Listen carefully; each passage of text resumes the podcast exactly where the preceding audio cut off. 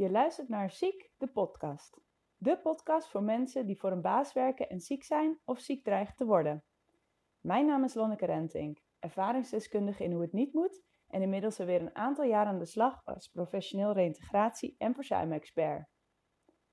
Waarom deze podcast? In de praktijk viel het me op hoe weinig informatie er beschikbaar is om jou als medewerker mee te nemen in hoe het werkt als je juist even niet kunt werken door een slechtere gezondheid of ziekte. Terwijl het aantal trainingen, webinars, blogs en boeken om leidinggevenden te ondersteunen bij ziekteverzuim niet te tellen is. Tijdens dat jouw leidinggevende de middelen van een Champions League voetbalclub tot zijn of haar beschikking heeft, sta jij bij FC Local Boys and Girls met 3-0 achter. Terwijl het wel gaat om jouw gezondheid, tijd en inkomen. Omdat ik geloof dat begrip van het ziekteproces jou gaat helpen om beter te worden en dat kennis je sterker maakt, ben ik deze podcast gestart.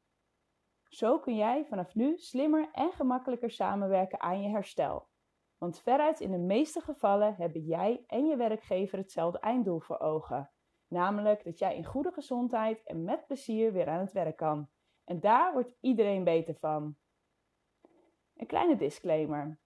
Want hoewel ik kennis met je deel op basis van wet en regelgeving, is wat ik je aanreik als suggestie bedoeld en ook lang niet volledig.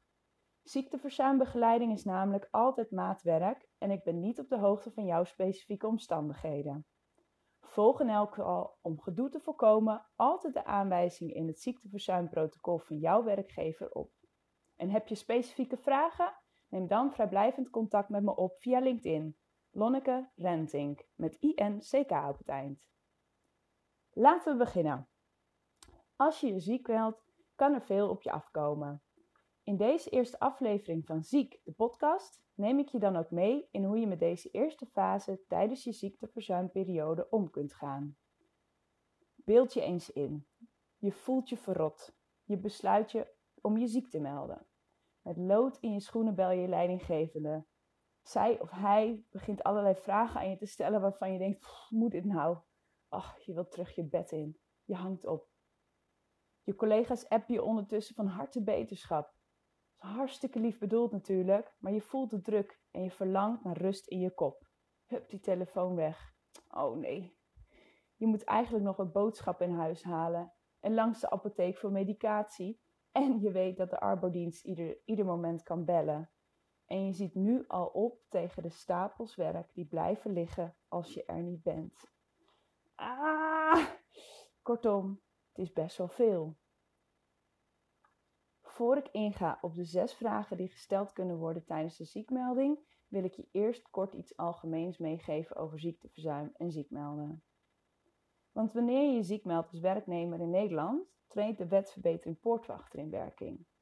Deze wet wordt uitgevoerd door jouw werkgever of via het UWV en duurt maximaal twee jaar. Tijdens deze periode krijg je minimaal 70% van je salaris doorbetaald, ook al kun je niet werken. Je bent dus goed beschermd als zieke medewerker, maar het is niet vrijblijvend. Je hebt rechten en plichten en dat geldt ook voor jouw werkgever. In deze aflevering neem ik bewust niet de hele wet met je door, dus voor nu is het gewoon goed om te weten dat die er is. Als je je ziek meldt, hoef je ook niet te vertellen welke ziekte of klachten je hebt. Je werkgever mag geen medische informatie noteren of bewaren, ook niet als je die zelf geeft. Medische informatie is eigenlijk alles over je gezondheid. Denk echt van seroteen, psychische klachten, verkoudheid, snotneus tot ernstige ziekte. Maar ook of je naar een huisarts, fysio, psycholoog gaat. Je kan altijd uit jezelf aangeven welke onderdelen van je werk je niet kunt doen als gevolg van ziekte of klachten. En vooral ook welke je nog wel kunt doen. Want het hebben van bepaalde klachten betekent nog niet automatisch dat je je werk niet kunt uitoefenen. Er is dan ook een belangrijk onderscheid te maken in ziek zijn en je werk niet kunnen doen.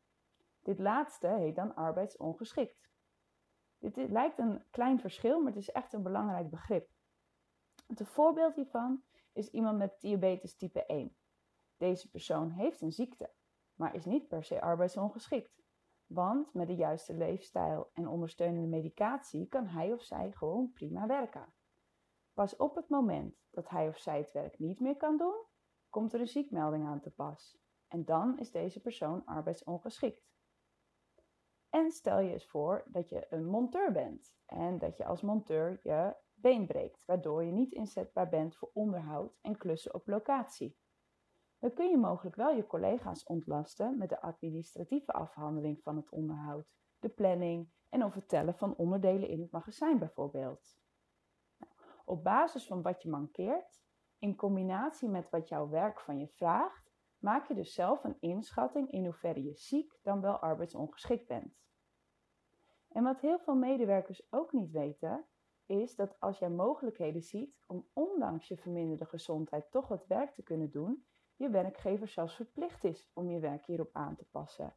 En je ook, ook verplicht is dat aangepaste werk aan te bieden. Dus denk altijd in mogelijkheden en vraag jouw manager om hetzelfde te doen. Je kunt hierbij ook denken aan tijdelijk aanpassen van je werktijden. Bijvoorbeeld later beginnen of korter werken. Eh, het verlichten van je taken, zodat je het niet alleen doet, maar samen. Maar ook het verminderen van verantwoordelijkheden. Stel dat je normaal gesproken leiding geeft aan een afdeling, uh, maar het operationele werk alleen op dit moment kan doen, dan kun je vragen om tijdelijk die leidinggevende verantwoordelijkheden uit je taken te schrappen. Wat ook zou kunnen is dat je een lager werktempo gaat aanhalen. Bijvoorbeeld, normaal gesproken doe je 10 dozen in een uur inpakken en jij schat in dat je er 3 tot 5 kunt doen. Nou, zorg in ieder geval dat alles wat je gaat aanpassen en aan wilt passen met je leidinggevende ter ondersteuning is van jouw herstel, totdat je weer volledig en optimaal inzetbaar bent voor je eigen werk. En wist trouwens dat je altijd vrije toegang hebt tot de arbodienst waar jouw werkgever aangesloten is? Dus als je er niet uitkomt bijvoorbeeld met je leidinggevende of als je twijfelt wat wijsheid is voor je gezondheid, mag en kun je altijd contact opnemen met jouw arbodienst en de bedrijfsarts of case manager van die arbodienst om advies vragen. Dit kan jouw werkgever ook doen. En wat ook goed is om te weten, is dat als je je ziek gemeld hebt en je een oproep krijgt voor de bedrijfsarts of arbodienst, je dan verplicht bent om hier gehoor aan te geven. Zou je dit niet doen, dan kan dit gevolgen hebben voor het uitbetalen van je salaris. Dus werk altijd goed mee aan het contact met de arbodienst. Bij sommige, of liever gezegd binnen de meeste bedrijven, uh, begeleidt jouw leidinggevende het ziekteverzuim. In sommige gevallen is dit de afdeling personeelszaken of HR en soms is dit vanaf dag 1 al uitbesteed aan een externe HR-dienst of arbodienstverlener. Nou, ik ga er in deze podcastaflevering van uit dat jouw leidinggevende het aanspreekpunt is en dat je dus bij haar of hem ziek meldt. Je leidinggevende mag in principe alles aan je vragen. Je hoeft alleen niet op alle vragen antwoord te geven. Om jouw privacy als zieke medewerker te beschermen, heeft de autoriteit persoonsgegevens beleidsregels opgesteld over de vragen die gesteld mogen worden bij een ziekmelding. Nou, die ga ik zo met je doornemen, maar eerst nog even dit. Mijn ervaring is dat leidinggevenden een ziekmeldingsgesprek soms best lastig vinden, omdat ze enerzijds oprecht geïnteresseerd zijn in hoe het met je gaat, maar ook jouw privacy willen respecteren. Dus zo'n gesprek kan soms best wat gekunsteld overkomen. Bedenk maar zo: jouw leidinggevende is ook maar een mens. En deel met hem of haar wat jij wilt en wat oké voelt voor jou en waarvan jij denkt dat het relevant is. Hoeveel dit is, hangt helemaal af van jullie onderlinge relatie en ook van jou als persoon. Je leidinggevende is geen arts, dus zou ik geen adviezen moeten geven over jouw gezondheid, ook al zijn deze goed bedoeld. En ja, ze kunnen ook laten doorschemeren dat ze balen dat je er niet bent. De een doet dit misschien wat lomper dan de ander. En hoewel dat dan niet zo lekker valt bij jou, geeft het in mijn ogen in elk geval wel aan hoe belangrijk jij bent voor het bedrijf en dat je gemist wordt. Want stel je eens voor, hè? Hoe zou een tegenovergestelde reactie voelen? Dat als jij je ziek meldt, je hoort dat je leidinggevende slaak van verzuchting geeft en zegt: Nou, ik ben blij dat ik jou de komende tijd niet zie. Doei doei. Zie het voor je? Hoe voelt dat? Ja, dan toch maar liever die vragen. Ik neem nu eerst de zes vragen bij ziekmelding door als te bespreken onderwerp. En daarna geef ik je per onderdeel een stukje uitleg waarom deze informatie belangrijk is bij je ziekmelding. Bij je ziekmelding bespreek je de volgende zes onderwerpen met je leidinggevende. 1. De verwachte duur van je afwezigheid. Dus wanneer je weer denkt weer geheel of gedeeltelijk aan het werk te kunnen zijn, bijvoorbeeld vanuit huis. 2. Wat er op de werkplek geregeld moet worden aan overdracht en lopende afspraken. 3. Je verblijfadres en bereikbaarheidsgegevens. 4. Of je arbeidsongeschiktheid veroorzaakt is door een ongeval, bijvoorbeeld een bedrijfsongeval, verkeersongeval of een geweldsdelict. 5. Of je onder een vangnetregeling valt van het UWV. En 6. Vervolgafspraken en contactmomenten. En dan nu wat uitgebreider per onderwerp. Komt-ie. Nou, 1. De verwachte duur van je afwezigheid. Dus wanneer je weer geheel of gedeeltelijk aan het werk denkt te kunnen zijn, bijvoorbeeld vanuit huis. Hiermee geef je je leidinggevende de mogelijkheid om de impact van jouw afwezigheid in te schatten. Dit geeft haar of hem de mogelijkheid om zaken te regelen zoals werkplekaanpassingen, tijdelijk aanpassen van je takenpakket, maar ook of het nodig is om op zoek te gaan naar iemand die tijdelijk jouw werk gaat doen omdat je langere tijd afwezig bent. Je maakt dus een inschatting van hoe lang jij denkt dat je ziekteperiode duurt. Jij kent je lijf het beste. Dus als je eerder griep hebt gehad en het duurde toen zes dagen, geef die dan aan bij je leidinggevende. Niet per se die griep, maar wel dat het zes dagen duurt. Want bijstellen kan altijd nog. In de praktijk verloopt een herstelperiode zelden in één keer van 0 naar 100. En ben je in staat om stapje voor stapje wat taken op te pakken totdat je 100% hersteld bent. Dus stel aan je leidinggevende taken voor waar jij energie van krijgt, die binnen je mogelijkheden ligt en die je herstel niet in de weg staat. Als je herstellende bent van een operatie in je rug, is tillen en draaien waarschijnlijk niet zo'n goed idee, maar te lang zitten ook niet. En als callcenter medewerker met keelontsteking kun je de telefoon maar beter even vermijden, maar zou je via de mail prima contact kunnen hebben met klanten. Bij dit onderdeel geldt dan ook: maak zelf een inschatting in wat je kan en doe voorstellen aan je manager. En als je er niet uitkomt, dan is de bedrijfsarts de aangewezen arts die een medisch oordeel geeft over de werkmogelijkheden. 2. Wat er op de werkplek geregeld moet worden aan overdracht en afspraken. Stel dat je op de dag van je ziekmelding een presentatie zou geven aan een klant. Dan is het belangrijk dat deze overgedragen wordt aan een collega of verzet wordt naar een ander moment. Als je zelf in staat bent om je klant op de hoogte te stellen dat de afspraak niet doorgaat, doe dan vooral zelf. Hou deze boodschap kort en bondig. Je hoeft helemaal niet uit te wijken, wijden over je ziekte. En lukt het niet, nou ja, vraag dan je leidinggevende om dit voor je op te pakken. En ook bij lopende projecten is het gewoon van belang dat het werk zoveel mogelijk door kan gaan als jij er niet bent. Dus schat in of er belangrijke deadlines zijn. En lukt het inschatten niet direct omdat je je te beroerd voelt hè, bij het eerste telefoontje als je net ziek aan het melden bent, benoem dan het project bij je leidinggevende en kom er als je je wat beter uh, voelt weer op terug. 3 je verblijfadres en bereiksgegevens. Nou, dit lijkt een no-brainer, maar stel dat je ziek wordt op je vakantieadres of opgenomen bent in het ziekenhuis, dan is dit echt belangrijke informatie. De arbodienst en je werkgever moeten je namelijk kunnen bereiken, bijvoorbeeld voor de oproep voor een spreekuur bij de bedrijfsarts of controle aan huis. Een beetje lullig als jij aan de andere kant van het land ziek op bed ligt en je krijgt een briefje: U was niet thuis waardoor er een verkeerd beeld ontstaat bij je werkgever.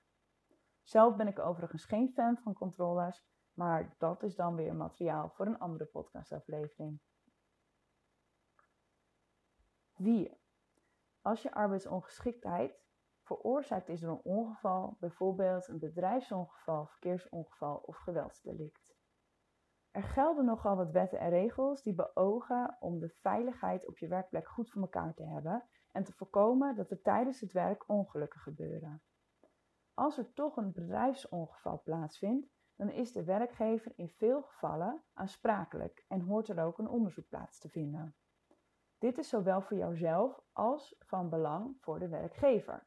Bijvoorbeeld als je ziektekosten maakt ten gevolge van het ongeval en of als er kans is op blijvend letsel. En ook wanneer er sprake is van een beroepsziekte. Denk bijvoorbeeld aan de gevolgen van onveilig werken met asbest of luchtwegklachten en hersenletsel bij schilders.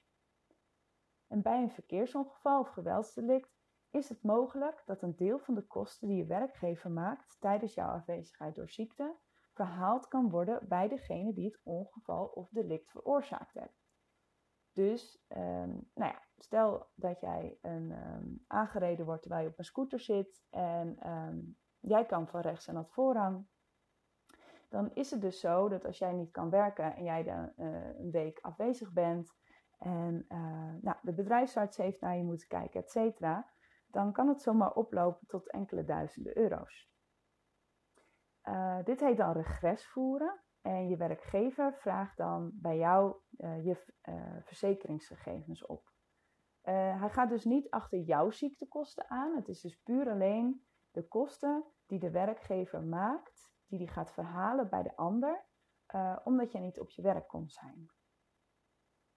Nou, verder hoef je veelal hier niet zo heel veel aan te doen, behalve een toestemming te geven aan jouw verzekeraar uh, en de gegevens uh, van je verzekeraar te delen met je werkgever.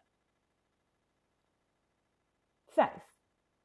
Of je onder een vangnetregeling van het UWV valt. Nou, vangnetregelingen op zich is al een heel groot onderwerp, dus ik hou het uh, beknopt. Als je voor een werkgever werkt en tegelijkertijd een uitkering ontvangt via het UWV, bijvoorbeeld doordat je een structurele beperking hebt, een via-uitkering hebt of waarom-uitkering krijgt, dan val je onder de zogenaamde vangnetregeling. In dit soort gevallen krijgt jouw werkgever de ziektekosten zo mogelijk vergoed door het UWV. Dit geldt ook bij ziekte als gevolg van orgaandonatie, zwangerschap of bevalling. Nou, vanwege privacy hoef je dus niet te zeggen welke vangregeling het is, maar het is wel belangrijk dat je aangeeft dat je onder een vangnetregeling valt. Op de website van het UWV kun je vrij toegankelijk informatie vinden over de vangnetregeling, mocht je hier meer over willen weten. 6. Vervolgafspraken en contactmomenten. In de praktijk kom ik vaak tegen dat leidinggevenden iedere dag contact willen hebben, ongeacht het ziektebeeld. Nou, je kunt je afvragen of dit zinvol is, want persoonlijk ben ik van mening dat dagelijks contact niet per se bijdraagt aan herstel en dat herstel zou in alle gevallen voorop moeten staan. Je kunt je voorstellen dat bij acute migraine je op een ander moment contact opneemt dan wanneer je opgenomen moet worden in het ziekenhuis voor een operatie. Dus ook hier geldt weer dat het maatwerk is. En in alle redelijkheid kun je prima overleggen met je leidinggevende wanneer jij gebeld wil worden en hoe vaak. En stel je hierbij ook echt welwillend op en geef aan waarom dit je wensen zijn en wat jou helpt in je herstel. Je kunt bijvoorbeeld afspreken met je leidinggevende dat jij degene bent die belt. Zo hou je de regie over jouw ziekteverzuim en ben je niet overgeleverd aan de agenda van een ander. Enig idee van grip en controle in de benarde situatie van ziek zijn geeft al een heel prettig gevoel van houvast. Nou, dit waren de zes gespreksonderwerpen bij een ziekmelding. En hierbij zijn we ook aangekomen bij het einde van de eerste aflevering van Ziek, de podcast. Ik hoop dat je wijzer bent geworden over je rechten en plichten uh, zodat je hierdoor meer regie weet te pakken en de samenwerking op kunt zoeken met je leidinggevende bij een ziekmelding. En houd dat gezamenlijke einddoel in gedachten. Jij weer met plezier en gezond aan het werk. Heb je na het beluisteren van deze podcast nog vragen of wil je gewoon iets kwijt over ziekteverzuim? Neem dan vrijblijvend contact met me op door een DM te sturen via LinkedIn.